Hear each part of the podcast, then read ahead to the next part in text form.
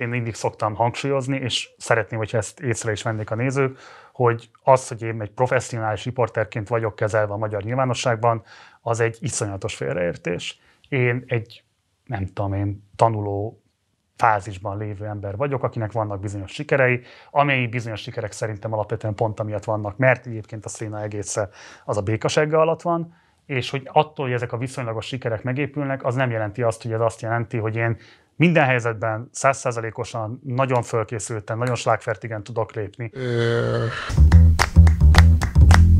Amikor felveszük ezt a műsort, akkor csütörtök este van, és a vendégünk Gulyás Márton egy négy órás interjúforgatásról érkezik, ha jól tudom. Három-három. Ha nem akarod, akkor nem mondd el, hogy kivel készült a mai interjú, de, de azt mondd el, hogy... És hogy sikerült? Ezt majd a nézők eldöntik. Mi az egy ilyen óriási, gigantikus interjú végén? Tehát mikor érzed azt, hogy jól sikerült?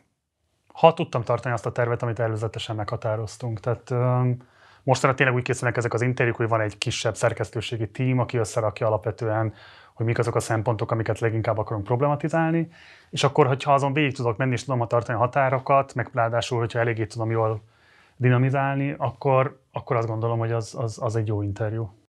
És van olyan, aminek a végén azt érezted, hogy nem Persze. olyan volt? Persze. Mondasz példát erre? Nem, de egyébként többször érzem ezt, mint... Most ez nem ilyen álszerinkedés, de hogy azért alapvetően az van, hogy hogy ugye volt egy nyári leállás, például akkor onnan visszajönni, akkor nem feltétlenül tudtam egyből beugrani ebbe a dologba, tehát hogy, hogy, hogy az, az gyakorlás teszi a, nem a mester, de mondjuk a műsorvezetőt mindenképp. Ugye ez az a sorozat, ami néha partizán pop, néha partizán politika néven, de ami igazából berobbantotta a csatornát tavaly ősszel, és tényleg egy új szintre emelte, mind nézettségben, mind hivatkozottságban, kulturális hatásban.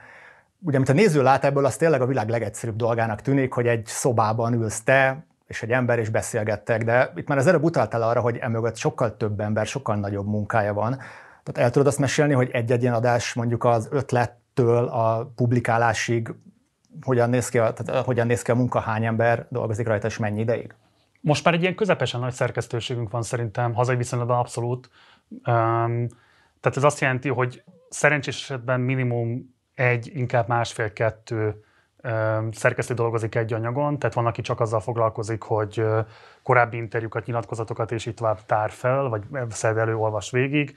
Van valaki, aki kifejezetten a videós anyagokat nézi át, tehát mi az, ami található a különböző videóarchívumokban, és akkor vagyok én, aki szintetizál, illetve én is olvasok hozzá, vagy én is nézek hozzá, de nyilván pont azért, mert hogy igen nagy számú anyagot készítünk egy héten, én nem tudom teljes egészében elvégezni a kutatómunkát, tehát az, hogy ezek az interjúk, ha jelentenek bármilyen minőséget, az alapvetően pont szerintem azért tud minőséget jelenteni, mert egy komoly csapatmunka van mögötte, és ez csak ugye pont a tartalmi oldala volt az interjúnak, az, hogy technikailag hogy épül fel mondjuk, tehát hogy a bejátszások hogyan kerülnek elő, nem tudom én. Most ugye pont egy szerencsétlen helyzetben vagyunk, mert nekünk a korábbi stúdiónkat el kellett hagyni, és most egy ilyen ideiglenes borzalomban vagyunk, de abban az ideiglenes borzalomban is azért nagyon sok ember munkája van, hogy az működjön. Azzal együtt, hogy nagyon frusztrál minket az, hogy a korábbi színvonalból képi világban például mondjuk egy picit vissza kell most vennünk azért, mert a jelenlegi körülmények nem teszik lehetővé azt, hogy úgy csináljuk műsort, ahogy korábban. Mondta azt, hogy már szinte egy teljes szerkesztőség szervezettség felé haladtok. Amire most készültek az előválasztási vitákon, az nagyjából így a legnagyobb vállalása és projektje eddig a Partizánnak. Ugye 32 helyszínen lesz ellenzéki előválasztási vita. Mi fog Igen. történni ezeken a vitákon? Hát remélhetőleg összecsapnak a különböző világnézetek, a különböző víziók Magyarországról, a különböző víziók egy Orbán utáni Magyarországról, az ellenzék irányvonaláról, és itt tovább. Tehát mi ezeket politikai vitáknak tekintjük, tehát nekünk pont is az a célunk az interjúkkal is, meg ezekkel a vitákkal aztán kiemelten, hogy ami szerintem alapvetően hiányzik a magyar nyilvánosságból, vagy hiányosan van jelen a magyar nyilvánosságban, az, hogy politikusokat politikai problémákról, konfliktusokról kérdezzék. Tehát ö, szerintem sokszor az nem politikai konfliktus, hogy pártszövetségi és egy tovább együttállásokban hogyan és milyen helyezkedésekben jön ki egy-egy jelölt, az egy politikai konfliktus szerintem, hogy mondjuk egy szakpolitikai eh, elképzelésnek a képviseletéhez hogyan lehet többséget szerezni, hogyan lehet egyáltalán annak támogatást szerezni, hogy mondjuk miért ennyire eh, alacsony az összes pártnak belértve a Fideszt is a, a, a, a beágyazottság vagy a, vagy a tagsága. Tehát, hogy, hogy, hogy megpróbáljuk onnan megközelíteni ezeket a politikusi személyiségeket, meg ö, politikai formációkat, ahonnan szerintem nagyon kevesen kérdezik őket. Tehát nem csináltunk igazából szerintem semmi más, mint hogy így komolyan vettük azt, hogy ezek reprezentatív vagy reprezentánsok, és az a feladatuk, hogy társadalmi érdekeket képviseljenek, és mi ezeket a társadalmi érdekeket próbáljuk rajtuk számon kérni, vagy ezeket problematizálni, vagy ezekről többletinformációt megtudni tőlük. És konkrétan, amit a néző ebből megkap tartalom, az, az mi lesz? Hát az ellenzéki viták azok 60-70 perces élőben sugárzott viták lesznek, ott nem lesz vágás, tehát esténként egy vagy két adott esetben három vitát fognak látni a nézők, ennek a teljes menetrendjét megnézhetik az előválasztás 22.hu, vagy pedig a 444.hu per Partizán oldalon, és a lényeg az, hogy, hogy ezek élőben közvetített viták lesznek, amire élőben is el lehet jönni, tehát hogyha valaki szeretne ott lenni fizikailag, azt is megteheti, online pedig becsatlakozhat, vagy a 444 vagy a Partizán Facebook, illetve YouTube csatornáján, valamint ha nincs ideje 60-70 perces vitákat megnézni, akkor másnap mindig lesz egy best of összeállítás, a legfontosabb pillanatokból 6-8 percben. Ez az, ami mindig benne lesz majd a 444 reggeli hírlevelében. Gondolom azért a helyi jelöltek általában nagyon örülnek ennek a lehetőségnek mindenhol, mert egy olyan nyilvánosság, ami, ami máshogy nem feltétlenül van meg nekik. Viszont ehhez képest, hogy a miniszterelnök jelöltek nemet mondtak erre a lehetőségre. Mármint arra, hogy a Partizán által szervezett vitára elmenjenek. Ezt hogy értékelitek? Hát nagy sajnálattal. Mm, hozzátartozik az igazság, hogy azóta azért egyre több miniszterelnök jelölt jelzi azt, hogy egyébként nyitott lenne a Partizánban történő vitában való részvételre. Ugye Fekete Győr András posztolt erről, Márkizai Péter is pozitívan nyilatkozott erről, Pálinkás József megerősítette levélben, hogy ő kész vitázni, illetve most az interjúban Karácsony Gergely is amellett érvelt, hogy szerinte szükség a Partizánban is vitára. Tehát ha úgy számolom a hat ugye most nem tudjuk, amikor ezt az interjút felvesszük, hogy hányan fognak ténylegesen majd kandidálni, tehát hányan gyűjtik össze a 20 ezer aláírás, de azok közül, akik jelenleg a páston vannak, abból négy szereplő azt mondta, hogy szeretne a Partizánon vitázni, kettő szereplő ezzel kapcsolatban eddig nem nyilatkozott.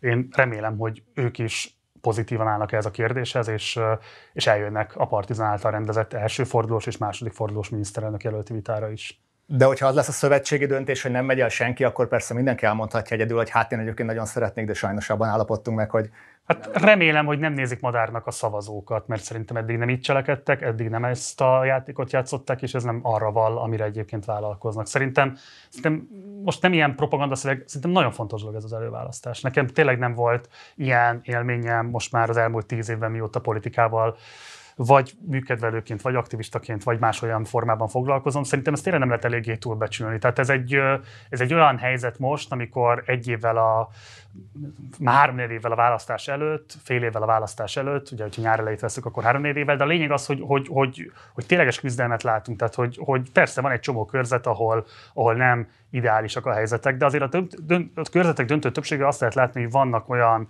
képességes jelöltek, akik közül tényleg nagy, van jelentőség annak, hogy melyik fog végül győztesként kikerülni. És nyilván minden előválasztás, hogy mondjam, nem tökéletes, tehát az amerikai, a francia és itt további előválasztásokról is lehetne hosszan értekezni, de szerintem az, hogy Magyarországon először 11 év Orbán rendszer után van egy előválasztás, biztos, hogy vannak demokratikus deficitjei, de azzal együtt is van beleszólási lehetőség, van véleményezési lehetőség, és van egyáltalán lehetőség arra, hogy így, hogy így tényleg közpolitikákról lehessen vitatkozni, azt szerintem baromi jó és baromira értékelendő, és hát nyilván én, ennek, én ezt, ezt intellektuálisan is nagyon ki, nagy kívásnak látom, nekem a kreativitásomat is nagyon megmozgatja, tehát nyilvánvalóan szeretnék ebben olyan szempontból szerepet vállalni, és szeretném, hogyha ezek a jelöltek megkapnák azt a lehetőséget, hogy, hogy olyan közpolitikai vitában vegyenek részt, ami tényleg fontos abból a szempontból, hogy lássuk, hogy mi lesz az a közös vonal, amilyen irányba majd elmennek. Mert alapvetően azt el szokták mondani, hogy hogy nagyon sok mindenben azonosságot vállalnak. De szerintem vannak markáns, kardinális kérdések, amik nem csak a személyi, a személyiségjegyekről szólnak, hanem arról is, hogy, hogy, hogy, hogy hova kerülnek a hangsúlyok egy egyébként alapvetően közösnek mondható közpolitikai programban. Tehát, hogy Nyilván a Partizán eddig is ezért küzdött, hogy ez legyen, és azt gondoljuk, hogy az előválasztásban tudunk hozni olyat a 4 4 együtt, amiben egy olyan közönségréteget lehet elérni, amit máskülönben nem biztos, hogy el lehet érni az ATM vagy az RTL-en keresztül. Nem lenézve őket, vagy nem ellenük beszélve, szerintem nagyon fontos közönségréteget érnek el ők is. Mi egy másik közönségréteget érnénk el, és őket mobilizálni, az előválasztásban érdekeltéteni szerintem alapvető fontosságú. És akkor mi volt ez a fejingatás az előbb? Tehát igazából a helyi jelöltek sem feltétlenül örülnek ennek mindenhol? Találkozunk nehézségekkel, találkozunk nehézségekkel, de hogy szerintem ez része annak a folyamatnak, hogy ez az első előválasztás, és nyilván egy csomó információs elakadás van, egy csomó probléma van. Mi nagyon transzparensen kommunikálunk, nagyon felelősségteljesen kommunikálunk, időben értesítve mindenkit a fejleményekről, mert érezzük azt, hogy itt ez tényleg egy komoly téttel bíró dolog, senkinek a részére nem akarunk elfogultak lenni, egyelő feltételeket kínálunk mindenkinek, de nyilván van, aki úgy ítéli meg, hogy az ő politikai helyzetének, érvényesülésének azt tesz jobbat, hogy adott esetben távol marad. Szerintem ez egy rossz megfejtés. Tehát aki erre a következtetésre jut, azt innen, is arra biztatom, hogy jöjjön el, mert szerintem az, hogy előválasztási vitával veszteni lehet, ez egy, ez egy, ez egy, ez egy tévképzet. Tehát nem hiszem azt, hogy van olyan nyilvánosság, ami nem kormánypárti nyilvánosság, ami rosszat tud tenni ezeknek a szereplőknek. Tehát, hogy szerintem ezeket a esetlegesen meglévő picit paranoid félelmeket nyugodtan tegyék félre, jöjjenek el bátran, mert fair, tisztességes, transzparens szabályok mentén lesz lehetőségük arra, hogy a választókhoz beszélnek. Nem miattam kell eljönniük, nem a néni miatt kell eljönniük, azok kell eljönniük, mert itt vannak azok a nézők, akik elsődleges fontosságúak az, hogy mobilizálva legyenek, és az előválasztás sikeres legyen. Nem mindegy, hogy 300 ezer ember vesz részt az előválasztáson, vagy 600 ezer ember vesz részt az előválasztáson. Nem lehet lemondani egyetlen egy emberről sem. Volt egy körzet, ahol felmerült bennem az a kérdés, hogy eh, teljesen pártatlan lesz a Partizán. Ugye ez a Budapest hatos számú, ahol eh, Jánbor András az egyik jelölt, és őt ugye a Szikra Mozgalom nevű baloldali szervezet jelölte, aki mondjuk, hogy közel van a Partizánhoz. Ott mi garantálja azt, hogy egyelőek lesznek a feltételek? Egyetlen egy olyan tagunk sem dolgozik a szerkesztőségben ezen a vitán, illetve a közvetítésben sem, akinek bármilyen érintettsége lenne esetlegesen magával a mozgalommal. Ezt nagyon tudatosan állít, alakítottuk így. Hogy mondjam, nem érdekünk az, hogy akár egyetlen egy jelölt irányába is elköteleződjünk, pont azért, mert azt vállaltuk, hogy mi minden jelöltnek azonos feltételeket támasztunk. Hogyha itt adott esetben a közönség vagy az érintettek, a jelöltek azt tapasztalják, hogy részrehajlóak vagyunk, akkor gyakorlatilag a teljes munkánkat delegitimáljuk, amiért az elmúlt években dolgoztunk. Tehát, hogy ez szerintem egy nagyon fontos vonása a partizánnak, hogy a politikai szimpátiáinkat eléggé transzparensen kezeljük, ugyanakkor ettől még nem fogjuk vissza magunkat. Tehát, hogy én azt kérdem mindenkitől, aki azt gondolja, hogy a partizán elfogultsággal vádolható, az nézze meg akár majd ezt a vitát, amit most említettél, akár a Karácsony Gergelye készítendő vitámat, amit, vagy a interjúmat, ami hamarosan majd látható lesz. És szerintem ez pont annak a bizonyítéka, hogy az esetleges szimpátia megléte vagy, vagy hiánya ellenére ugyanúgy lehet kritikusan, számonkérően, szembesítően, problematizálóan beszélgetni azokkal a jelöltekkel, akikkel esetleg van is egy ilyen érintettség. Én ismerem Jánbor Andrást, ez nem egy titok, ezt amikor eljött hozzánk egy interjúra, ott is elmondtam. Ettől még ez engem nem akadályozott meg abban, hogy az inkonzisztens meglátásait, a politikai felkészültségével kapcsolatos problémákat tematizáljam, és nem fog megakadályozni a vitában sem. Előválasztásról beszéltünk, tehát ha már itt vagy, akkor beszélgessünk egy kicsit még dolgokról. Ugye nagyon fontos projektnek tartod ezeket a nagy interjúkat. Igen. Nekem van egy ilyen érzés, amikor nézem ezeket, hogy megnéztem többet, és azt, hogy milyen hatással van az emberekre, hogy ennek a felépítettsége, a, a dramatizáltsága, nem tudom, a hatásszünetek benne, minden, annak igazából a színháza a gyökere. És azért ilyenek ezek az interjúk, mert részben a színházból érkező emberek csinálják, és nem feltétlenül újságírók. Ebben van valami, vagy, vagy tévedés? Ez biztos, hogy benne van. Ez biztos, hogy benne van, hogy az én színházi hátterem, vagy a performativitás iránti érzékenységem, érdeklődésem, az alapvetően befolyásolja. Tehát, hogy én, amikor interjút készítek, én egyszerre kezelem azt, hogy ül velem szemben az alany, mit akarok elérni, mit szeretnék vele problematizálni, tematizálni, ő hogyan reagál rá, ennek milyen hatása van a képernyőn, hogyan kell most nekem adott esetben reagálnom ahhoz, hogy igazán jól vágható anyag legyen, és abból. Tehát ez egy tudatos helyzet, amiben nekem egyszerre kell színészként és rendezőként jelen lennem, amennyiben nem csak azt kell kezelnem, hogy egy izgalmas és dinamikus beszélgetés legyen, hanem hogy annak legyenek képileg releváns pillanata is. Tehát amikor történik valami, ami mondjuk így intellektuálisan izgalmas vagy felkorbácsoló, akkor annak legyen egy performatív gesztusa is adott esetben, ami segít abban, hogy a képernyőn keresztül is érzékelt legyen, hiszen nagyon más az, ami itt most kettőnk között megtörténik, és nagyon más, hogy ennek van egy képi megjelenítése. A képi megjelenítéshez pedig szerintem nem ártanak, vagy, vagy legalábbis segítenek ezek a fajta jelek. De akkor lehet az is, hogy azért hatnak ennyire erősen emberekre, mert leülnek megnézni egy interjút, de igazából egy ilyen kamaradarab szerűséget kapnak egy kicsit. Hát ezt én most elismerően hallom, vagy nem tudom, vagy nekem ez szándékom, persze, persze. Hát egyébként nekem nagyon, szóval vannak messze mutató terveim is azzal kapcsolatban, miket lehetne még kihozni az internetből, meg a YouTube-ból, és alapvetően is azt gondolom, hogy ezek, ezek bizonyos szempontból már ilyen a film irányába ható interjúk, és vannak is olyan terveim, amelyek még erőteljesebben építenének filmes hatásokra, vagy arra, hogy, hogy mit jelent két embernek a jelenléte a kamerán keresztül. Mert szerintem tényleg ez az alapvetően érdekes. Ami szerintem megkülönböztetheti a partizános interjúkat más interjúktól, az részben nyilván ez az, a terjedelmi dolog, de másik meg az, hogy, hogy, hogy, hogy nagyon dinamikus formában válik tetten érhetővé azt, hogy mit jelent, amikor két ember elkezdi magát komolyan venni, vagy legalábbis legalább az egyik törekszik arra, hogy komolyan vegye a másikat, és hogyha partner ebben az interjúban, akkor szerintem abból igazán jó találkozások és, és, és, és, és jó videók jönnek létre. Azt mondtad, hogy ezt elismerően hallottad, és persze részben az is, de közben az, az szerinted fontos, hogy a néző tisztában legyen azzal, hogy amit lát ezekben a műsorokban, az arra azért így rá van játszva, mondjuk így? Hát rájátszva szerintem azért alapvetően nincs. Tehát inkább arról van szó, hogy amikor ö, most mondok egy példát, tehát amikor G. Fodor Gáborral beszélgettünk a korábbi ö, politikatudományi munkásságáról, és ő egy ponton azt mondta, hogy azt az ő munkásságát nyugodtan ki lehet dobni, akkor ő nyilvánvalóan mondott egy éleset azért, mert médiaérzékeny ember, és pontosan tudja, hogy ha egy ilyet mond, az jót tesz az adásnak, és ő szeretné, hogyha ez egy jó adás legyen. Ezt én is pontosan tudtam akkor, hogy ő ezt ezért tette, és én meg azt gondoltam, hogy rendben van, akkor ez egy játék, ő földobott egy labdát, én ezt annyival tudom leütni, hogy akkor megkérdezem tőle, lobogtatva kezemben a konkrét kötetét, hogy akkor ezt dobjuk ki, ő azt mondja, hogy dobjuk ki, és én ezt kidobom. És ez egy játék, ez nem egy előre megírt dramatizálás, hanem pontosan arról szól, hogy megérezzük-e azt, hogy egy adott pillanatban lehet játszani a helyzettel. És ettől szerintem nem ferdítjük el a valóságtartalmát a helyzetnek, nem játsszuk túl a helyzetet, tehát hogyha én ott nagyon elkezdenék ripacskodni, akkor az valószínűleg nagyon rosszul jön neki, és egyébként alásná az autenticitását a helyzetnek. Itt csak inkább arról van szó, hogy így Amiért izgalmas, az részben az, hogy történik egy állítása adott esetben Géfodor Gábornak, és az kiderül, hogy nem csak mint állítás éles és izgalmas, hanem fölveti azt a lehetőséget, hogy megérthetjük egymásból, hogy most hirtelen van egy játékhelyzet, és abból mit tudunk kihozni, és hogyha ez egy ha az egy frappáns, érdekes, a mondani valót inkább erősítő sem, mint ilyen túlteatralizáló gesztus, akkor szerintem az jót tesz annak, hogy így a nézők számára is érvényes legyen majd a kamerán keresztül, mert ők nem ülnek bent a térben. Tehát ez nagyon fontos szerintem, hogy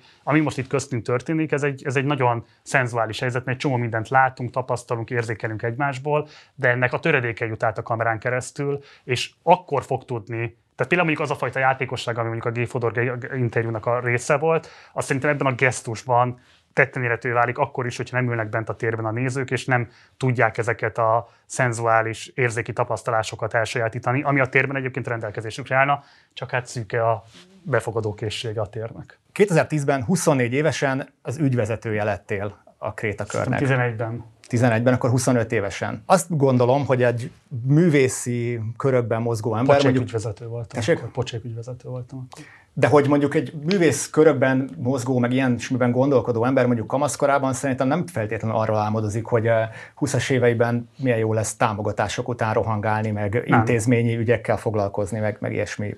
Nem, de ott volt egy helyzet, ott volt egy helyzet, ami miatt azt éreztem, hogy tehát ahhoz, hogy ez a közösség, amit Krétakörnek ismertünk, működni tudjon, ahhoz ezt meg kell lépni, mert kellett egy ügyvezető, senki más nem volt a környéken, és akkor ezt én, mivel én nagy rajongója voltam, és vagyok most is uh, Schilling Árpádnak, meg azt gondoltam, hogy ez egy nagyon fontos ügy, aminek én nagyon sokat köszönhetek, akkor ha most ez az, ami a közösség működéséhez szükséges, akkor ezt megteszem. De ez nem valami áldozathozatal volt, ez egyben nagyon izgalmas is volt. Tehát ezért ez egy, nekem addigra már voltak ilyen produkciós vezetői tapasztalataim, láttam, hogy ebben nekem van bizonyos készségem, vagy képességem, és azt is érzékeltem, hogy ez most egy felelősségteljes dolog, és én azt imádtam, hogy most valami olyasmit csináltok, ami az általam rajongásig szeretett krétakörnek, ami tényleg kamaszkorom egyik legfontosabb legfontosabb ilyen élményforrása, hogy annak én most valami olyan adhatok, amitől így tényleg működni tud, és, és, és, és, és hát ez egyszerűen csodálatos. Na.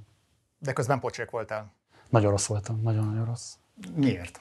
Hát minden szempontból. Hát mire én beletanultam abba, hogy hogy kell prudánsen bánni pénzekkel, mire én beletanultam abba, hogy hogyan kell munkatársakkal foglalkozni, hogyan kell egy egyszerű meetinget, értekezletet levezetni, hogy milyen felelősséggel tartozol, hogy hogyan kell információkat átadni, hogy egyáltalán. Tehát, hogy, tehát, hogy nagyon bejöttek azok a rossz szocializációs ö, nem tudom, elemek, vagy szóval ilyen panelek, amelyeket mindannyian elsajátítunk a magyar közoktatásban, meg az egyéb ilyen szintereken, ahol mondjuk munkát végzünk, bérmunkát, és hogy így ugye azért ezek alapvetően nagyon tekintélytisztelő, rendkívül módon autoriter helyzetek, és azt tanuljuk meg, hogy a vezető az, aki, aki ténylegesen folyamatosan az autoritás képviselve, de azt egy ilyen nagyon kegyetlen és nagyon számonkérő módon e, működteti, pont azért, mert hogy az a működő képességnek az áloga.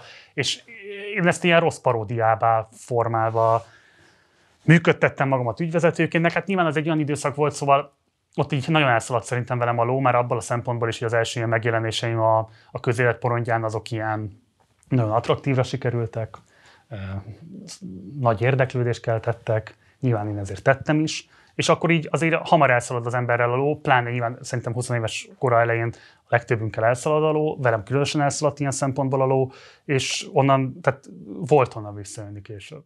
Megnézhetünk most egy ilyen pillanatot? Nem tagadom! Fárasztó! Négy óráig tartott a döntés meghozatala, de elhangoztak ellenérvek, elhangoztak támogató érvek. Minden véleménynek tere volt abban a teremben. És ez hozhatta létre azt az élményt, hogy soha eddig ennyi diák nem vonult Budapest utcáin azt követelve, hogy ne hagyják ki őket a döntéshozatalokból. Egyébként szerintem jól állt a fehér haj. 2012, ez ugye egy uh, diák tüntetés, amit Igen. a felsőoktatási keretszámok egy csökkentése. Ha, ha Így van. Én egyébként ott voltam ezen az eseményen index tudósítóként, és én is uh, nagyon meglepődve láttam, hogy a diákok között egyszer csak előlépett egy kulturális, szőke. egy platina szőke, igen, valami ilyesmit is írtunk a tudósításba, hogy egy popstar és egy néptribűn keverékeként igen. hadonászó szerettem figura, akkor. aki nem a diákok ügyében lép fel ráadásul, hanem ilyen kulturális állami kiadások csökkentése témában. Most, amikor megnézed ezt a jelenetet, mit gondolsz erről? Hát egyről semmi keresni valam nem volt ott, mert ez egy diák tüntetés volt. Nem is tudom, hogy hogy kerültem igazából oda. Kettő, hogy ez volt az első nyilvános beszédem szerintem, vagy ilyen nagy, nagy nyilvánosság előtt, azt szerintem imponáló, hogy papír nélkül mondtam el, amit elmondtam. Meg az is volt, hogy ami engem később is mindig halálosan idegesített, tehát hogy szerintem a tüntetéseknek, a magyarországi tüntetés, minden tüntetés a nagyobb problémája az, hogy így egyszerűen az emberek nem értik azt, hogy itt emberekhez kell beszélni, és annak vannak ilyen, hát performatív, dramaturgiai, retorikai és így tovább kívánalmai. És akkor én azt gondoltam, hogy most ez, ez egy nagyon unalmas helyzetnek néz ki, és egy olyan beszédet kell mondani, amiben van kakaó, van kraft. Egyébként szerintem nekem tényleg nem kellett volna ezen a tüntetésen beszélnem, mármint ilyen eljárásrendileg szerintem ez problémás. Nem tudom, hogy hogy kerültem oda, tényleg őszintén mondom, tehát hogyha valaki nézi ezt az adást és tudja, akkor nyugodtan kommentelje be. Nyilván valamilyen módon túlmozgással ezt így elértem, hogy ott legyek. Um, ami még egyébként ebből a tüntetésből nekem nagyon megmaradt, és ez a mai napig iszonyatosan kedves emlék, hogy lejöttem, ugye ez a műegyetemen hangzott el, és lejöttem a pulpitusról, és hátul mentem, és akkor egyszer csak egy kar így elkapott hátulról, és megfordultam, és idős bácsi volt ott. Kiderült, hogy ő 56-os műegyetemista, és odaadta a karszalagját, amit 56-ban hordott, és azt mondta, hogy mostantól ez legyen nálam. És ez azért egy, szóval az, azért az kemény szerintem nagyon. Ami érdekes ebben, hogy ez a figura, akit ott láttunk, ő nem volt egy különösebben balos ember. Ugye nemrég beszéltél erről a belépési küszöb című podcastben, de talán, talán ezt nem hallotta mindenki milyen politikai nézetei voltak akkoriban? Hát nehéz pontosan rekonstruálni, és nem akarok nagyot blöffölni, vagy hazudni. Nyugodtan mondd ki azt, amit elmondtál abban a műsorban. Hát, hát szóval én kamaszkoromban inkább voltam szerintem konzervatív liberális, később egészen majd, hogy nem libertárius, és akkor ekkoriban szerintem ilyen, hát ilyen szociálisan érzékeny liberál-konzervatív valami szabadságjogi kérdésekben nagyon elkötelezett, amit egyébként szerintem egy fontos hagyománya a liberalizmusnak, és nem gondolom, hogy egy jelentétben állna csomó mindennel, amit egyébként meg mondjuk egy szocialista alapállásból fontosnak tartunk, csak szerintem prioritások húzódnak máshol. Um, úgyhogy, úgyhogy akkoriban valóban inkább azt gondolom. Hát azért az első megnyilvánulásom az, az volt, amikor a 2011-es áprilisi alaptörvény elfogadás miatt szerveztem egy egy megmozdulást, és akkor egy ilyen pac formáztunk, ami megette a paragrafus jelet az Alkotmány utcában. És tehát például az is szerintem tök fontos ilyen szempontból, hogy ott nekem a performativitása az akciónak sokkal fontosabb volt, mint az, hogy emberek éppen szétbasszák a harmadik köztársaságot, és éppen a korábbi alkotmányunkat elszedik, és akkor nekem egy esztétikai élmény megképzése volt a fontos. Tehát, hogy azért ez is egy ilyen dolog, hogy így, hogy így én, meg, én nagyon sokáig azt gondoltam, hogy, a, hogy az esztétikanak önmagában van egy ilyen nem tudom én, formáló ereje. És egyébként érdekes módon most is azt gondolom, hogy az esztétika az, az politikai kérdés, de hogy nem mindegy, hogy hogyan formáljuk meg ahhoz, hogy ténylegesen politikai jelentőséggel bírjon. Honnan jött a baloldaliság aztán? Mm, több forrásból, de leginkább szerintem a, a Város Mindenki csoportból, Misetics Bálintnak és Udvarai Tesszának van ebben meghatározó szerepe. Egyszerűen ők csináltak egy olyan kezdeményezést, ami azt gondolom, hogy egyedülálló volt a 2010-es évek Magyarországán. Ők lehetővé tették azt, hogy hajléktalanságban élő emberekkel, középosztálybeli emberek találkozzanak és közösen dolgozzanak. És ez egy ilyen sokkolóan, ez egy sokkoló helyzet volt számomra. Nem azért, mert találkoztam volna korábban szegénységben élő emberekkel, én találkoztam, sőt, én, én, én bizonyos szempontból, na mindegy, szóval nekem volt ezzel már kapcsolatom, de nagyon más az, amikor kapcsolatban vagy valakivel, aki szegénységben él, és nem tudom én mondjuk, mint édesapámat kísértem el úgy filmforgatásra Erdélybe Parajdra, ahol egy ö, nagy szegénységben élő parasztasszonyról forgatott, és akkor ott láttam, hogy mit jelent a döngölpadló, láttam, hogy mit jelent, amikor reggel hajnalban kelni kell ö, fejni a ter. Szóval én azt láttam, de az nagyon más, hogy odamész, ott vagy, élvezve, nem tudom, és akkor azt csak van egy olyan helyzet, hogy azt mondják, hogy na és akkor mi most közösen fogunk politikai küzdelmet folytatni. És amikor az van, hogy egy ilyen nagyon eltérő osztályhelyzetű emberrel, akinek teljesen mások a kulturális normái, teljesen mások a szocializációs alapjai, és ez a lényeg, hogy nem rosszabbak, vagy nem értéktelenebbek, hanem mások. És azt megtanulni, hogy itt nem az van, hogy így el kell játszani, hogy érted, hogy miről beszélek, hanem hogy így az van, hogy, hogy el kell fogadni, hogyha egy demokratikus közösséget akarunk csinálni, akkor az ő tapasztalata legalább annyira releváns, mint az enyém, és nem azért, mert nekem ezt föltétlenül mondanom kell, mert máskülönben, ha, hanem hogy egyszerűen csak úgy tudunk közösen dolgozni, hogyha a tapasztalatait ő is képes releváns módon hozzátenni a közöshöz, és azokat a kompetenciákat biztosítjuk egymásnak, ami a másiknak nincs meg. Én el tudom mondani, vagy tudok segíteni abban, hogy hogyan lehet egy beszédet hatásosan elmondani, de fogalma nincs arról, hogy például mondjuk mit kellene változtatni ahhoz, hogy a hajléktalanságban élők számára mondjuk meg lehessen haladni azt, hogy kizárólag az utcai ellátásban tudnak kapni bármilyen fajta releváns segítséget. Én nagyon-nagyon sokat tanultam az AVM-ből, az alapvető politikai szocializációm szerintem ott történt meg, és azért az is fontos ebből a szempontból, hogy én a krétakörben megértem szintén azt a folyamatot, valamelyest talán motorja is voltam ennek, hogy, hogy egyre inkább direktben politikai szervezetté váltunk, és a művészet annak volt az eszköz, hogy hogyan lehet politizálni. Szinte biztos voltam benne, hogy Misetics Bálintot emlegetni fogod, vele kapcsolatban is van egy jelenet. Bálint is megérni abszolút egy portréműsort, sőt, szerintem igazából ő meg egy portréműsort. Ha valaha lesz még szerencséjének a szerencsétlen városnak, akkor meg fogja még azt érni, hogy Misetics Bálint legyen a szociális ügyi alpolgármestere, vagy lakhatásügyi alpolgármestere.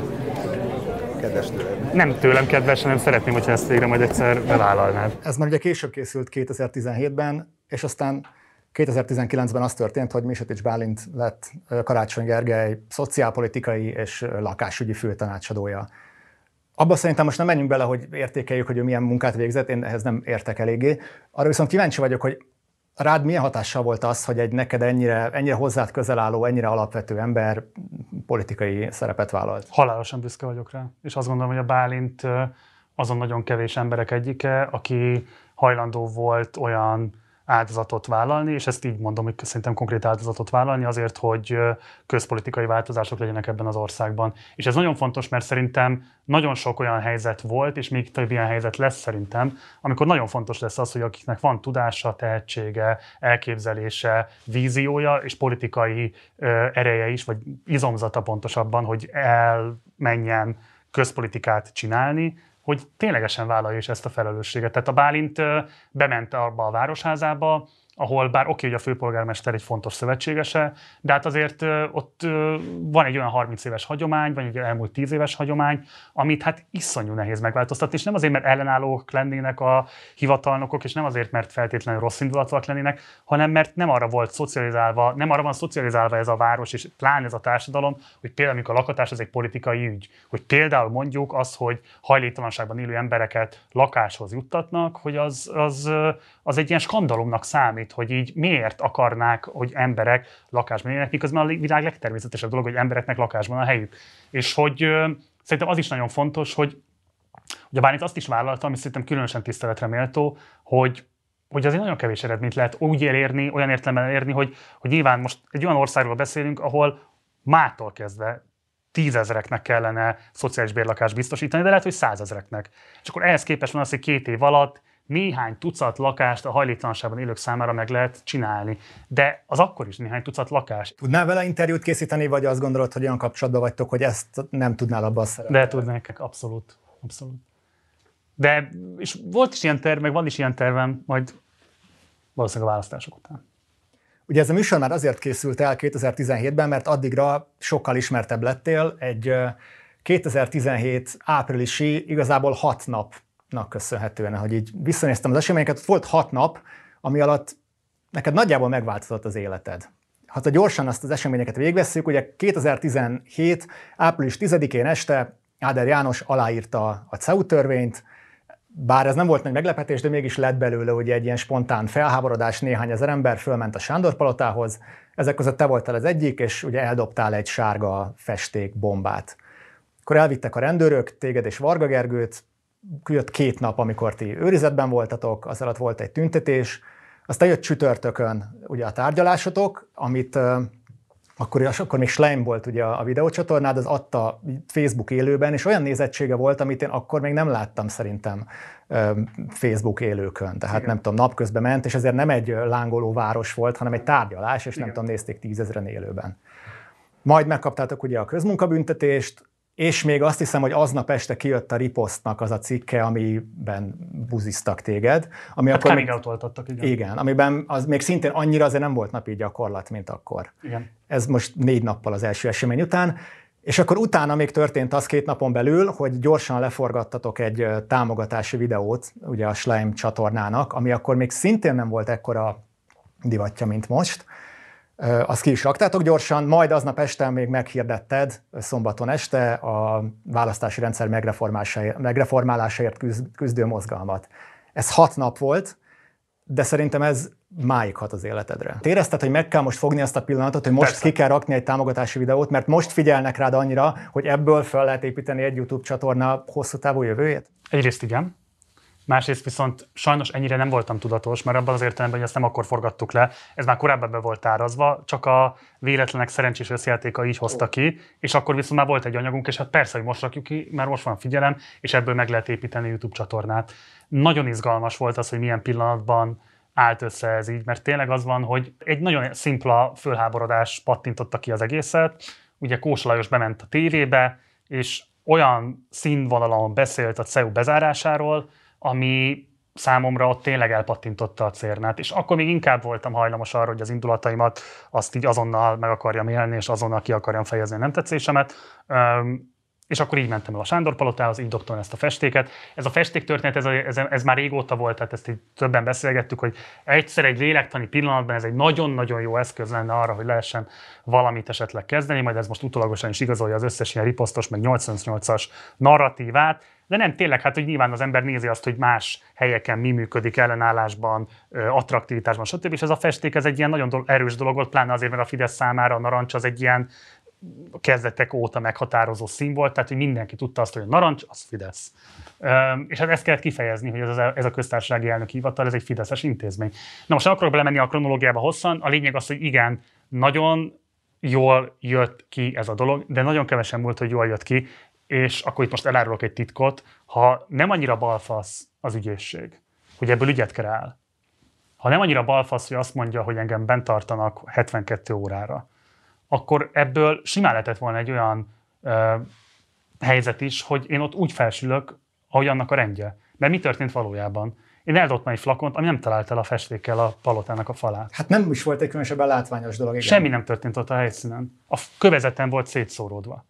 De azzal, hogy a rendőrök ott egyből erőszakosan előállítottak, azt, hogy utána mentek a Varga Gergőnek, az, hogy másnap engem a ügyészségre bevittek, onnan átvittek a nem tudom hova, hogy 72 órára be, tehát ezt a rendszer fújta föl egy nagyon egyszerű helyzetnek totálisan fölülve.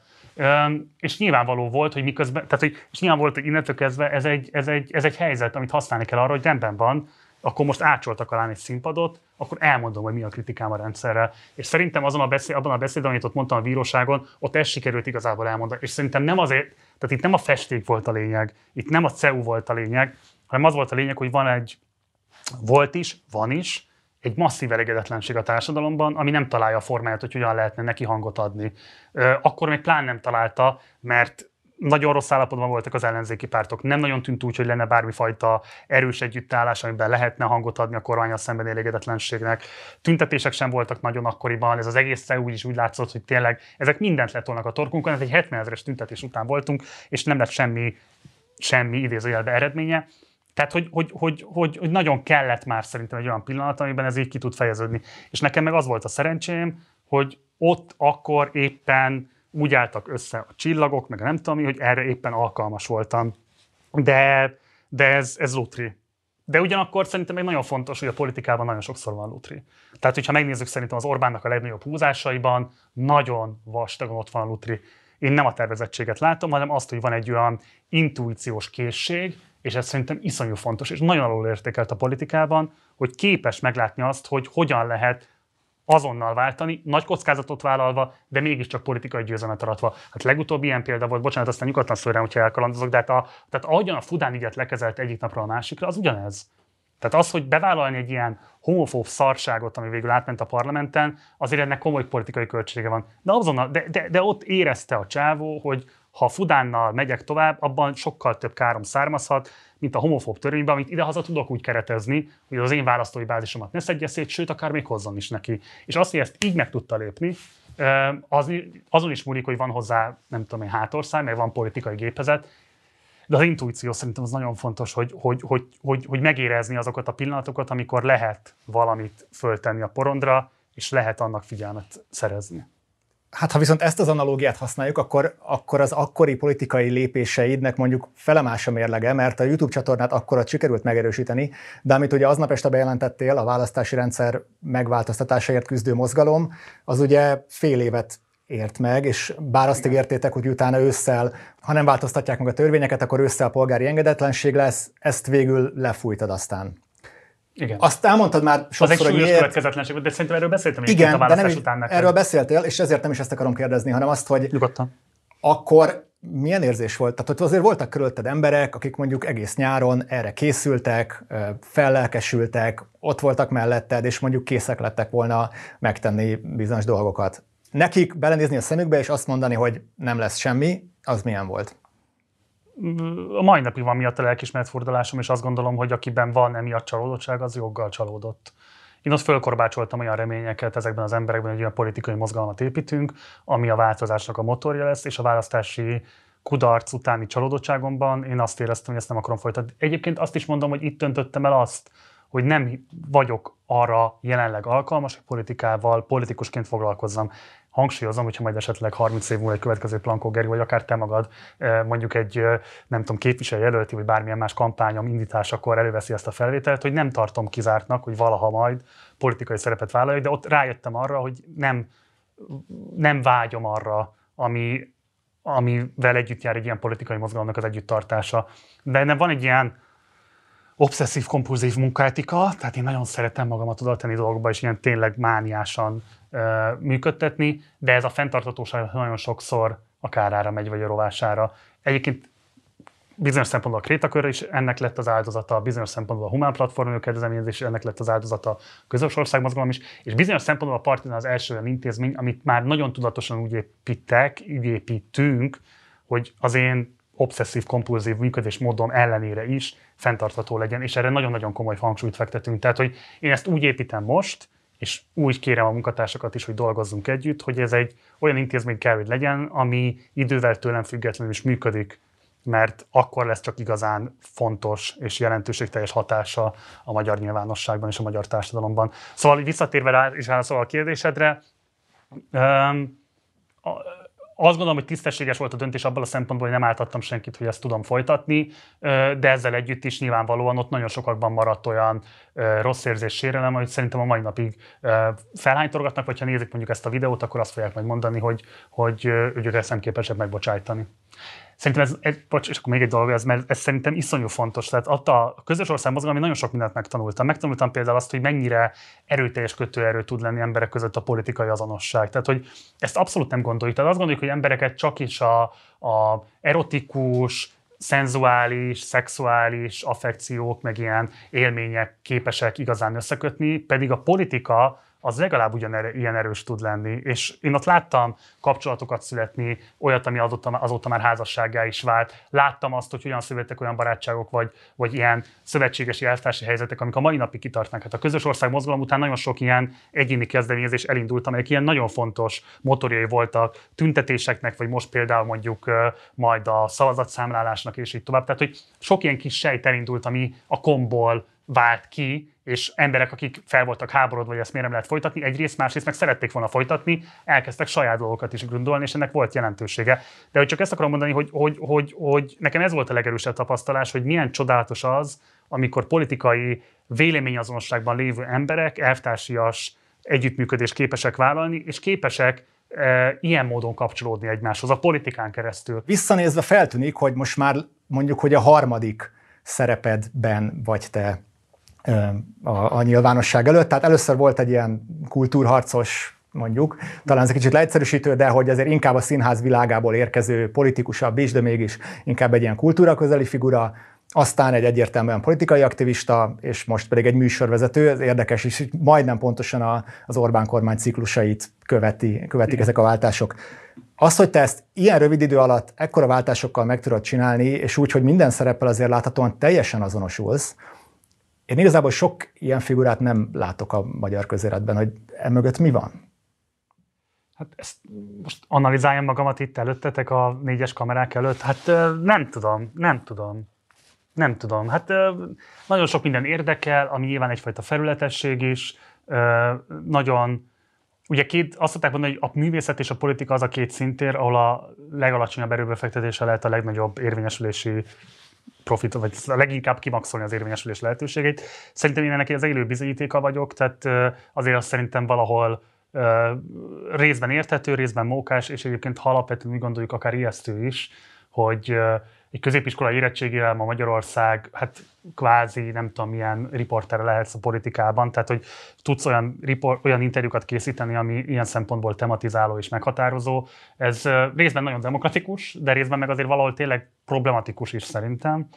A szerephalmozása meg tényleg egyszerűen az van, hogy, hogy, hogy túl sok minden foglalkoztat, túl sok mindennel szeretnék foglalkozni. Hát ott a Partizánban is olyan tervek vannak, amelyek, ha majd napvilágot látnak, messze túlmutatnak a hagyományos hírszolgáltatáson vagy a hírmédiumnak a keretein, de engem igen, engem nagyon kiterjesztetten érdekel az, hogy mit jelent a mozgókép. Érdekel az, hogy a mozgókép készítésnek mi a politikája, mi a mozgókép előállításnak a hatása, mi a társadalmi funkciója, ezekben milyen módon lehet adott esetben a közösségszervezést, a politikai reprezentációt, a politikai küzdelmet és így tovább összehozni. Tehát engem egy ilyen totalitásában érdekel ez a dolog, és, és ebből van az, hogy az én 20-as éveim tényleg elmentek azzal, hogy próbálom innen is, próbálom onnan is, valamiben full tehetségtelen vagyok, van, amiben csak elviselhetetlen, és akkor megpróbálom ezeket így úgy összehozni, hogy, hogy annyival, tehát hogy okozzak irritációt, de az irritáció ne elidegenítő legyen, hanem inkább kíváncsiságot felkeltő. De hogy benne ez közben tudatos, hogy váltogatod ezeket a szerepeket, vagy azért belülről ez egy szervesebb sztorinak tűnik? szervesebbnek tűnik, de hát azért az egy teljesen egyértelmű dolog, hogy az ember így le, tehát hogy hogy mondjam, persze, meg, meg tudom magyarázni magamnak, hogy miért vagyok abban az állapotban, amiben vagyok, azért, hogy így kontinuitást képezzek a korábbi állapotaimmal, de Nézd, szerintem erre igazából majd, nem tudom, 40 év múlva lehet érdemben választ adni, hogy ez kiad-e valami olyan egységes képet, amiben utólag azt tudom mondani, hogy én ezt akartam már a kezdetektől, mert nekem erre megvan a vízióm, vagy pedig az lehet, azt lehet mondani, hogy hát belekapott ebbe, belekapott abba, voltak ilyen vagy olyan dinamikái, de hát alapvetően egy hebrencs senki házi. És mindkettő benne van, és hát nyilván azon küzdök, hogy ne az utóbbi teljesüljön. Hadd tegyek fel két családi kérdést. 2018. április 7-én, egy nappal a választás előtt, ugye kitettél egy videót, Mamukám lejön a Fideszről címmel, amit abban édesanyád elmond, az igazából a kiábrándult Fideszes, ahogy a nagykönyvben meg van írva. Tehát minden benne van az Orbán rajongástól a, a teljes csalódásig. Közben viszont tudjuk azt, hogy ez a szerep, tehát vagy nem szerep, ez a politikai út, ez igazából elég ritka. Tehát vannak csalódott fideszesek, de az összességében kevés. Miért van az, hogy amit ott édesanyád elmondott, az ennyire ritkaság? Ez jó kérdés, nem tudom. Nem instruáltam, tehát nem az volt, hogy találtuk, hogy anyám akkor semmi ilyesmi nem volt. Ott egy dolgot bánok, hogy azt egy héttel korábban kellett volna megcsinálni. Nem azt mondom, hogy bármit változtatott volna, csak pont nem tudott eszem az volt, hogy szombat reggel jött ki, és vasárnap volt a választás, tehát tényleg már e, halottnak a csók. De hát ez, ez, ez nyilván nagyon adta magát, tehát én ismertem édesanyám történetét, e, ismertem az ő politikai változásait, és hogy, e, hogy miért alakult ki ilyen kevés. Szerintem alapvetően azért, mert ez azért édesanyám is az volt az elsődleges motiváció, hogy látta az én történetemet, és látta az én küzdelmemet a rendszerrel. Vagy rajtam keresztül kapott olyan impulzusokat, amelyek kizökkenthették. És neki is ez volt az elsődleges motiváció. És aztán szerintem nagyon fontos volt az is, ezt szerintem abból a videóból is talán kiderül, hogy amikor a Simicska média birodalom akkor még fordult egy 16-tól 18-ig, hogy azokat a csatornákat, amiket korábban azért nézett, mert hogy ugye elmondták, hogy mi az, amit kell gondolni, vagy, vagy, vagy amit kell követni a Fideszben, az hirtelen elkezdett más tónusban megszólalni. Tehát, hogy szerintem annak tényleg drámai hatása lenne, hogyha mondjuk a köztévében kapna mondjuk műsoridőt az ellenzék, és egyébként szerintem ezt ki kell követelnie. Tehát nem lehet egy olyan választás még egyszer ebben az országban, ahol a választási időszakban tényleg arra mennek be a képviselők, hogy 5 percig őket ott tényleg szívassák. Tehát, hogy, hogy rendes műsoridőt kell kikövetelni, és ez a választásoknak szerintem egy alapfeltétele, mert nem tudjuk, hogy milyen hatása lenne. Én a saját édesemben azt látom, hogy jelentős hatása lenne, ha más narratívákkal is találkozhatna. Tehát szerintem ez alapvető fontosságú. A másik családi kérdés pedig, hogy édesapád Gulyás Gyula filmrendező idén augusztus 20-án Kossuth díjat kapott. Igen. Az ő munkássága mit jelent neked? Hát az egy, az, egy, az, egy, az egy komoly örökség. Ugye az a helyzet, hogy az én édesapám tényleg egy rendkívüli dokumentumfilmes. Most függetlenül attól, hogy családi érintettség miatt nyilván van egy ilyen leköteleződés, de azt hiszem, hogy nem mondanám ezt, hogyha nem gondolnám, hogy így van. Ő a magyar dokumentumfilmezésnek egy olyan hagyományához tartozik, ami méltatlanul alul reprezentált. Ugye általában itt a magyar dokumentumfilmezés szerintem méltatlanul alul reprezentált, egyrészt nincsenek hozzáférhetővé téve ezek a filmek nagyjából semmilyen formában, tehát a nagybátyám digitalizálta be ezeket, így vannak meg, és így lehet őket ma mai napon a családon belül mondjuk például megnézni. Tehát, hogy, hogy, hogy, hogy szerintem az nagyon nagy probléma, hogy ez nem lehet kapcsolódni. Tehát itt van egy olyan film örökség, most nem csak az apám filmére gondolok, hanem általában nagyon sok mindenre. Most például Jancsó Miklós századik születésnapja lesz majd most szeptember 27-én készülünk egy adással, és én például most nagyon küzdök azért, hogy egy Jancsó filmet, amit számomra nagyon-nagyon fontos, azt kópiáról bele, le lehessen betíteni ebben a városban, mert úgy egyszerűen lehetetlen az, hogy, hogy Berlinben, London, mindenhol lesz Jancsóról emlékezés, itthon meg hát minimálisan se semmi. És ezek a filmek nem hozzáférhetőek. Tehát, hogy itt van egy olyan filmes örökség, ami, ami konkrétan nem csak úgy, hogy fizikai valójában az enyészeté, hanem nem, léte, nem része az emlékezett történetnek, tehát nem, lékez, nem része a, a, a kollektív tudatnak olyan szempontból, hogy ez a miénk, és hogy ebbe ez, lehet, ez lehetne viszonyulni, ezt meg lehetne haladni, el lehetne vetni, lehetne inspirálódni belőle, nem tudom, bármit. Tehát, hogy ez szerintem tök fontos lenne. És ilyen szempontból azt kérdezett, hogy mi a hatása, ezt nem tudom még pontosan beazonosítani, de nyilván a, az ő érdeklődése, a, az a fajta ö, hite, hogy a kamerának van ereje, és a filmnek van ereje, és van társadalmi funkciója, az feltehetően és eléggé megalapozottan állítható, hogy tőle eredeztethető. De van olyan, hogy leültök megbeszélni mondjuk a rablópártokat tényleg szakmailag, hogy milyen? Nem. És miért nem? Ez egy messzire vezető kérdés, és erre nem szeretnék válaszolni. Jó, akkor végre viszont el fogunk kötni a bejátszókig, amit már te is régóta vártál. Ugye, amit az egyik ilyen rész, szerep rész, szerep töredék, nem is tudom, hogy nevezzem, amit ebben az interjúban felvettél, az egy ilyen generációs szembesítés, vagy generációs számonkérésként írható le, ami így lépsz fel közéletünk, popkultúránk, kultúránk, tudatiparunk, ahogy te mondani szereted, figuráival szemben. És hát ezért gondoltuk azt, hogy akkor most nézzük meg néhány részt tőled is. Mi megy a beszéd? Hova sietés? kulcs az asztalkámnál maradt a, a kocsi kulcs is. Hát de most, amikor Orbán Viktor beszél, akkor távozik a békemenetről. Akkor fordulja vissza? Hát álljunk meg és hallgassuk végig, nem? Legalább annyi a tisztelt, hogy Maga nyert. Visszamegyek. Na. Visszamegyek. Igen. Így van. Hajrá, hajrá, gyerünk! Amikor először megláttam ezt a videót, nagyon-nagyon hangosan nevettem, aztán sírva nevettem, aztán harmadjára már inkább sírtam, mert hogy azt gondolom, ez egy nagyon-nagyon komoly szociológiai tanulmány. Ez egyrészt nyilván nagyon sablonos választás, de nem véletlenül választottuk ezt. Azért, mert a eddigi legnézettebb videótokban, ugye az a heti heteses interjú, ami egy millió néző felett van, ott az egyik dolog, amit megkérdezel ugye a szereplőktől, az az, hogy hát azért ez a műsor a korábban a polgári Magyarország körében megbántottságot eredményeztethetett, eredményezhetett. Ezután ö, jutott eszembe ez a betét. Schmidt már nagyon ki volt bukva rajta, azt tudom. A, egyébként csak azért, mert az Olgát mutattad egy pillanatra, én például neki nagyon sokat köszönhetek abból a szempontból, és ez szerintem egy szintén egy fontos dolog volt, hogy 2010-es évek elején még behívtak ilyen, hát senki házi mitugrászokat. Igen, általában akkor Adidas melegítő fölsőben jelentél meg ezekben a műsorokban, de most a generációs szembesítésnél mindenképpen Nem csak ezt mindenképpen akartam mondani, mert szerintem még ez...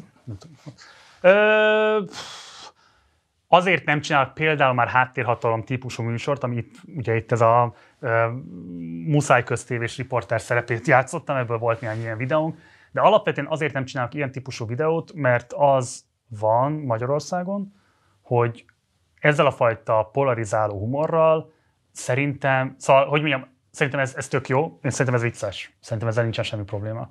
De közben azt is láttam, hogy ezt sokan csinálják, akkor esetben jobb színvonalon csinálják, és amit kevesen csinálnak, az pedig az, hogy így átnyúljanak azokon a buborékokon, amelyekben vannak, és közben azt is arra is eljöttem, hogy engem intellektuálisan sokkal jobban érdekel ez. Tehát, hogy például amikor Tiszavasváriban voltunk, és életemben először találkoztam az Agyvagyör Gyulával, és csináltuk egy négy részes sorozatot ebből, az egy töredéken érettséggel rendelkezik, mint ez, de engem jobban érdekel. De igen, de nem is, azért, azt nem is ezt kérdeztem, hogy miért nem csinálod most ezt, hanem hogy miért kéred számon másokon viszont ugyanezt.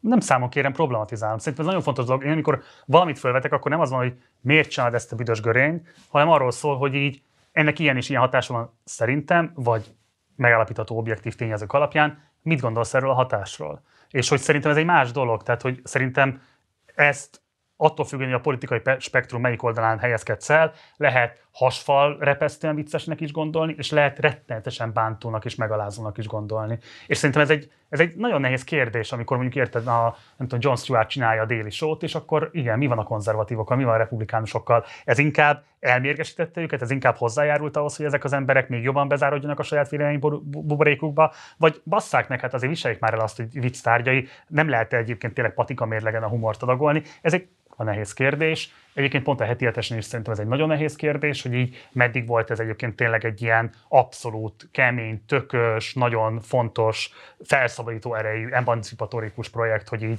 nevetségtárgyává tette az, az első Orbán kormányt, és mikor volt az, hogy így aránytalanul céltévesztett, és a humor nagy ágyúi, hát verébre lőttek ágyúval. Ezt nem lehet szerintem mindig nagyon pontosan megállapítani. Én magamra azt mondom, hogy, hogy, hogy, hogy ha kilépsz a, közporond, a, a közélet porondjára, és nem viseled ezt, erre azt, hogy humor, gúny, kacagás tárgya leszel, akkor ne lépjél ki. Tehát, hogy az, az, az halálosan fárasztó, amikor közéleti szereplők, akik egyébként gennyesek keresik magukat abból, hogy ilyen-olyan szerepeket visznek, halálosan érzetesek attól, hogy, hogy, hogy valaki viccelni mert velünk. Üm, szerintem ez túl van gondolva. Ezek a szembesítések hogy mindig nagyon látványosak, legtöbbször jogosak is, itt a kérdés egy kicsit arról szólt, hogy, hogy mondjuk hol van ennek a... velem. Persze, hogy hol hát, van ennek az a... édesapám rákérdeztél, és én is tudtam, hogy izé, és a parrat úgy vettem el a számtól. Tehát, hogy ez, ez megtörténik spontán módon, érted? Hogy hol van ennek a határa? Tehát, hogy mondjuk ezt a jelenetet azért úgy is el lehet mondani, hogy ha én most nagyon bűntudatot szeretnék benned ébreszteni, Mondd akkor nyilván úgy mondanám, hogy te felső középosztálybeli emberként a kulturális fölényeddel visszajelve, kifejezetten lefelé rugva olyan emberekre mentél rá, akiknek az irónia dekódolására való képessége sokkal csekkélyebb, mint a tiéd. És ez igaz. Meg azt is el lehetne mondani, hogy csináltál egy vicces videót. És ez is igaz. És mindkettő igaz. És mindkettő igaz szerintem, bocs, és ez, ez, egy nagyon, ez szerintem az egyik legizgalmasabb kérdés, és egy olyan országban, ahol, ahol érted, a, a Magyari Péter e, gyúrtás cikkéből konkrétan palota forradalom robban ki, ott szerintem nagyon föl kell vetni azt, hogy rendben van, de kinek a humora? Tehát, hogy, hogy, hogy, hogy a humornak is van bizony osztály perspektívája. Tehát, hogy nem minden humor érhető el mindenki számára, és hogy abszolút osztály alapon szegregálódik ez a kérdés is, vagy tagolódik ez a kérdés is, és hogy, hogy, hogy, hogy hogy szerintem, ha azt mondod, ami az első verzió, szerintem akkor is igazad van, és egyébként nekem is egy dilemma, és közben mégis azt a döntést hoztam, hogy kirakjam, és mai nap, és, és most is kiraknám, mert ezzel együtt is azt gondolom, hogy a politikai bigottságon, még akkor is, hogyha annak az alanya védtelen, adott esetben nem rendelkezik ezekkel a dekódolási képességekkel, sajnálatos módon igen, lehet nevetségtárgya. De, és ez szerintem nagyon fontos, hogy olyasmit nem csináltam, amelyben szándékosan hergettem volna valakit abba bele, hogy önmagáról lesújtó bizonyítványt állítson ki. Tehát, hogy nem állított, nem manipuláltam olyan szinten, hogy ő a saját véleményéhez képest valami teljesen eltérő véleménybe kényszerült volna bele, és szerintem a, ennek a, ennek a humornak, ami egy fegyver, a használatában való ez az, ami a tisztesség és a tisztességtelenség közötti, nem tudom én, demarkációs vonal. Van egy példa a másik végletre, az pedig így hangzik. Legvadabb gondolataim voltak, hogy, hogy bennem is megfogalmazódtak, hogy... Már mivel kapcsolatban? Hát az a kapcsolatban, hogy feltétlenül én vagyok-e a, a, annak a bizonyosnak a rossz végén. Tehát, hogy én látom rosszul, vagy pedig esetleg mások nem akarják, hogy kormányváltásra kerüljön. Annak nincs rossz vége. Viszont... Ezt azért szeretem nagyon ezt a pillanatot, mert egyrészt, ha valaki egy Molnár Zsolt interjú 80. percében egy csuklóból egy ilyen faszos viccet vissza tud mondani, az önmagában is egy jó képesség, de hogy itt nem az történt, hogy felemelted a mutatójadat, hogy ne de képviselő urat, hogy lehet ilyet mondani, ez homofóbia, hanem egy ilyen viccel jelezted egy dolgot, de mégiscsak elütötted az egészet. Ezek a legjobb pillanatok, és nyilván erre törekszem mindig, és nem mindig jön össze, sőt sokkal többször nem jön össze, mint amennyiszer összejön. De igen, szerintem is ez egy, ez, egy, ez, egy, ez egy tök jó kezelése volt ennek a helyzetnek, és egyébként vicces, hogy te is ezt választottad, aki nagyon sokan ezt szokták kiválasztani. Igen. Tehát, hogy, na igen, tehát ezekért a pillanatokért megy a küzdelem. Na nézzük meg viszont egy másik pillanatot. Ja. Um, és kérlek, hogy hidd el, hogy semmifajta támadás vagy semmifajta számonkérés nincs benne. Én tényleg szeretném, hogyha ezt erről a dilemmáról néhány gondolatot meg tudnál osztani velem. A Szájer József ügyével kapcsolatban ja. uh, láttuk, amit láttunk, hallottunk, amit hallottunk. Uh, most már talán vagyunk olyan távolságra tőle, hogy lehet róla beszélni egy picit uh, elvonatkoztatva a napi párt aktualitásoktól.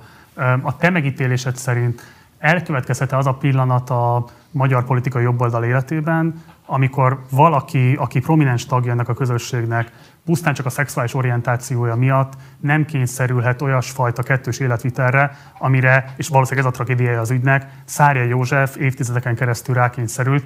El tudod képzelni, hogy a magyarországi politikai jobboldal is eljut oda, hogy a nem heteroszexuális orientáció nem jelent bélyeget a közösségen belül. Azt nagyon, tehát nagyon röviden azt tudom neked erre válaszolni, hogy ez most is úgy van, ahogy szeretnéd, hogy legyen. Fűrjes Balázs volt szerintem a legmagasabb rangú kormányzati politikus, aki bement a Partizánba. Ez a műsor végén volt, és nem érzed azt, hogy ezt azért ő nagyon olcsón megúszta. Tehát ezt az állítást lényegében érdeme visszakérdezés nélkül átment. Ugye azt mondtad, hogy nem, nem szembesítetted ellenpéldákkal, stb. Majd utána még ráadásul ez is lett a videónak a címe, anélkül, hogy neki ezt alá kellett volna támasztani, ezt az állítást, és lett belőle egy olyan nézettségű fűrjes videó, ami fűrjes az összes többi YouTube szereplésé együttvéve biztos, hogy nincs annyi. Szerintem egy releváns kritika, vagy egy Szerintem ez egy, ez egy érdemi kritika. Nem emlékszem, hogy a teljes verzióban ez esetleg élesebb lett volna. Én meghallgattam azt is. Bizt, nem, tehát nem emlékszem rá, hogy a vágott bár mi lett volna egyébként kevésbé éles a vágott, tehát általában pont ezeket a pillanatokat szoktuk szeretni. Igen, azt hiszem, hogy ott nekem kellett volna élesebbnek lennem. Azért azt szeretném hozzátenni, hogy ez bőven a homofób törvény előtt volt, bár egyébként épp eléggé meg volt már építve a kormányzati homofóbia. Igen, ez jó érzékkel találtad meg azt a videót, amiben valóban azt gondolom, hogy, hogy kellett volna számonkérőbbnek lennem.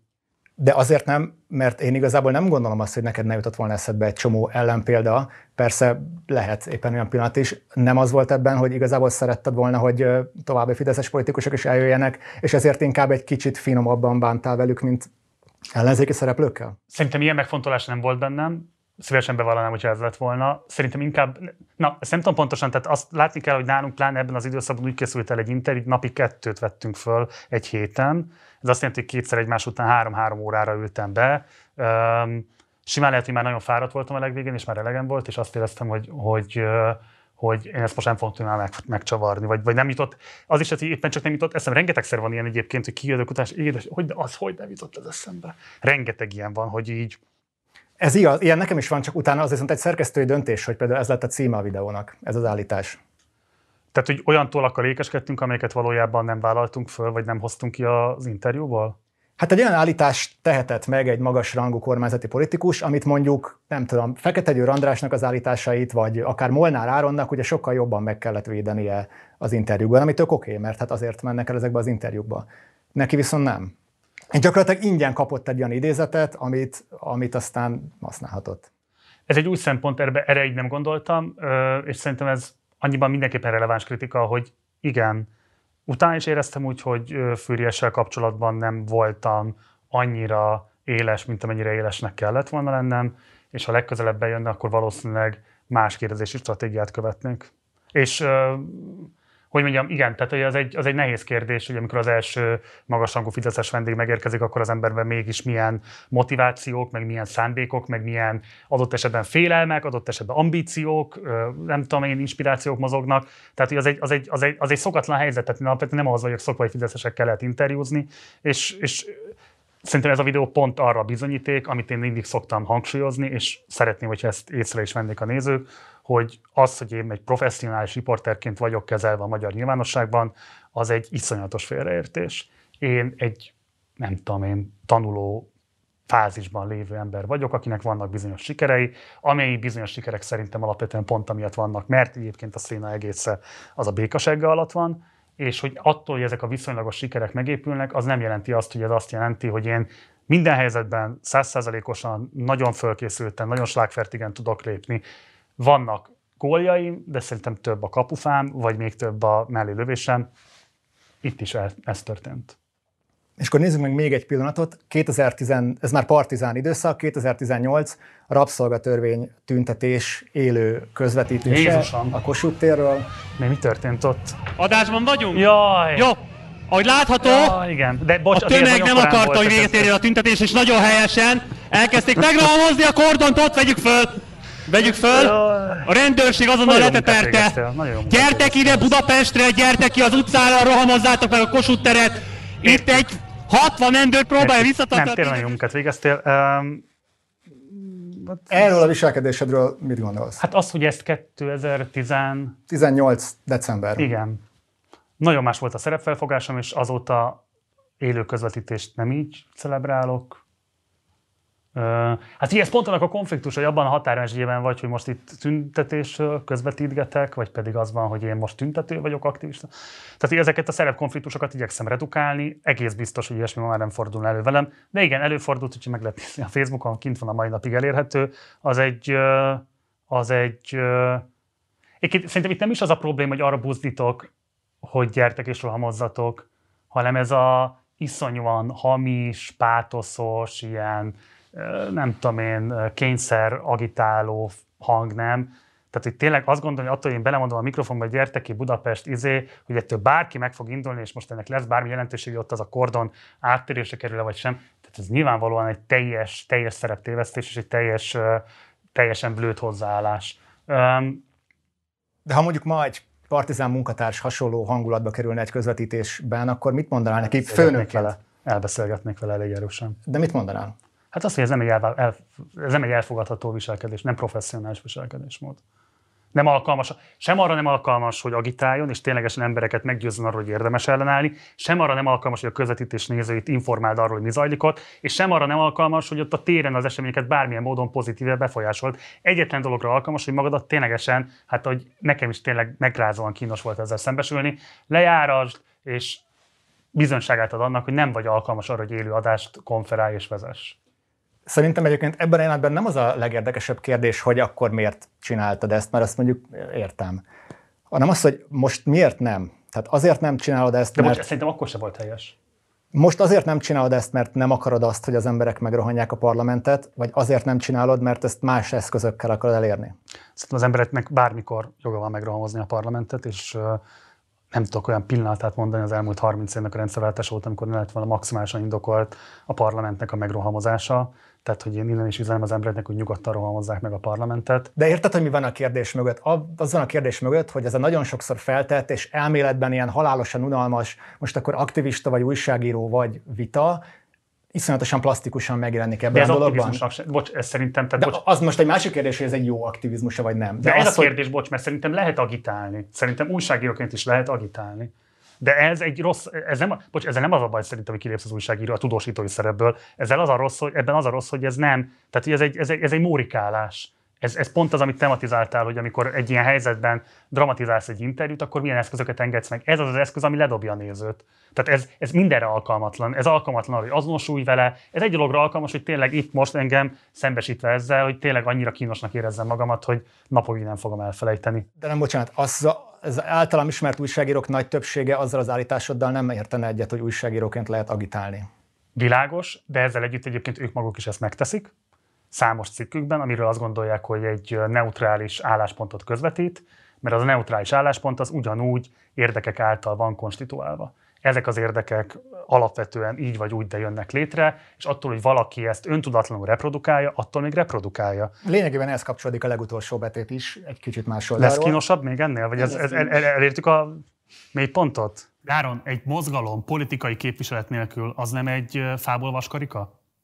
Nem. Miért lenne az? 12 évünk van megállítani a klímaváltozást. 12 évünk, Igen. ugye ezt mondják a tudósok. Igen. 12 évünk van, ehhez azt jelenti, hogy már ma is késő lenne beterjeszteni azokat a törvényeket, és nem csak Magyarországon, világviszonylatban, ami radikálisan visszavágja például a CO2 kibocsátást, és így tovább a foszilis energiáknak a felhasználását. Ehhez nekünk törvények kellenek Magyarországon, Igen. Amerikában, Kína. Hogyan lesz, hogyha közben azt mondod, hogy a politikai képviselet az nekünk nem ügyünk? De ezt a mi gyerekeink, a mi gyerekeink, amikor visszanézek majd erre az időszakra, azt mondani, hogy papa, baromi jól megénekelted, hogy mi a probléma, de, de, de, de miért nem? Miért nem azért küzdöttél, hogy változzanak meg azok a törvények, amik lehetővé teszik a klímakatasztrófát? És ez az érv az nem pontosan felhozható a partizánnal szemben is? Most ezt nem értem, bocs. Hát az, hogy nem, nem megéneklés lenne, hanem milyen jó interjúkat. Tehát, hogyha mondjuk visszanéznek majd 30 év múlva, hogy te miért Gajdi Csottóval beszélgettél, amikor éppen klímakatasztrófa felé tartunk, ez olyasmi, amit szerintem egy az egyben lehetne neked is mondani nyugodtan, tehát hogy persze, szerintem. Olyan is, hogy olyannyira, hogy te magad is mondtad Igen. Uh, interjúkban, hát, hogy te most éppen a közgondolkodásra akarsz hatni, Igen. de pontosan ezt mondta Áron is ebben az interjúban. Igen, szerintem nagyon egyszerű, tehát hogyha az a kérdés, hogy baloldali mozgalomra vagy baloldali médiára van szükség, akkor nem kérdés, hogy baloldali mozgalomra. Nem kérdés, hogy baloldali pártra van szükség. Nem csak Magyarországon, nemzetközi viszonylatban is. Jelenleg Magyarországon ez a fajta politikai cselekvés korlátozottan tud hatást kifáltani. Én ma a jelenlegi eszközeimmel, a jelenlegi erőforrásaimmal, média szereplőként sokkal nagyobb hatást tudok kiváltani. Tehát ez egy ilyen picit ilyen gramsciánus jellegű felfogása a politikai munkának. Nekem most a társadalmi tudat formálásában van szerepem, lehetőségem, és ebben látom azt, hogy igazán hatékony tudok lenni. Ezzel együtt egy alacsonyabb hatékonyságú mozgalom megszervezése vagy párt létrehozatala akár fontosabb is lenne, mint egy baloldali média, csak ahhoz nekem jelenleg nincsenek szövetségeseim, és az is lehet, hogy én magam sem föltétlen vagyok rá alkalmas. Nem biztos, hogy tudok-e egy olyan integratív szerepet betölteni, amely párt építéséhez kell. Nem biztos, hogy van hozzá elég türelme, nem biztos, hogy van hozzá elég kitartásom, és ezek bizonyos szempontból olcsó fölmentések. És hogyha lesz egy baloldali párt, akkor el fogok nagyon erősen gondolkodni azon, hogy mi az, amivel leginkább tudnám támogatni az ügyeit. De az is biztos, hogy persze lesz majd. Tehát valaki mások csinálják meg, és aztán csatlakozol, ez nem így működik nyilvánvalóan. Az a helyzet, hogy jelenleg 35 évesen oda jutottam el, hogy a politikai munka korlátozottan áll rendelkezésemre, és alapvetően a média munka, a, a, a, a, a kulturális munka, a művészeti munka, a média munka, ilyen értelemben a társadalmi tudat formálása az, amiben azt érzem, hogy a leghatékonyabban tudom támogatni azt, hogy az a változás, az a kapitalizmus rendszerkritika, amit én fontosnak tartok, és amit sokan fontosnak tartanak Magyarországon és a világban, hát nagyobb beágyazottságot, szélesebb ismertséget, adott esetben legitimitást nyerjen. Ez is egy olyan dolog, amire 40 év múlva visszaülhetünk és beszélhetünk róla, hogy, hogy jó volt a helyzetfelmérés.